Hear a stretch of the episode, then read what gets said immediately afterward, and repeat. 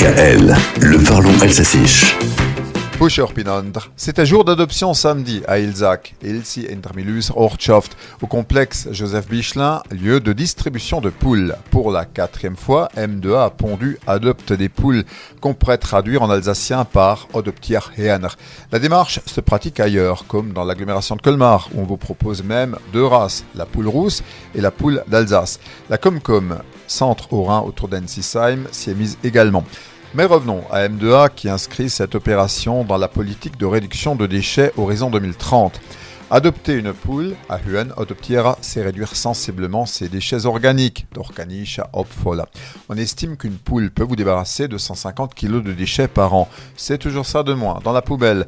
Mais cerise sur le gâteau, ce sont des poules pondeuses que les établissements intercommunaux offrent. Une poule pondeuse, TEN. Avoir une pondeuse chez soi, c'est l'assurance d'avoir des œufs frais pendant au moins deux ans.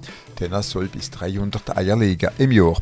Bien sûr, il faut satisfaire aux conditions d'adoption, avoir de la place notamment et ne pas posséder d'autres gallinacés. En tout cas, 200 nouvelles familles mulhousiennes ont adopté 400 poules samedi à Ilzac. Et la poule est considérée comme un animal de compagnie à Klaitier Yaya.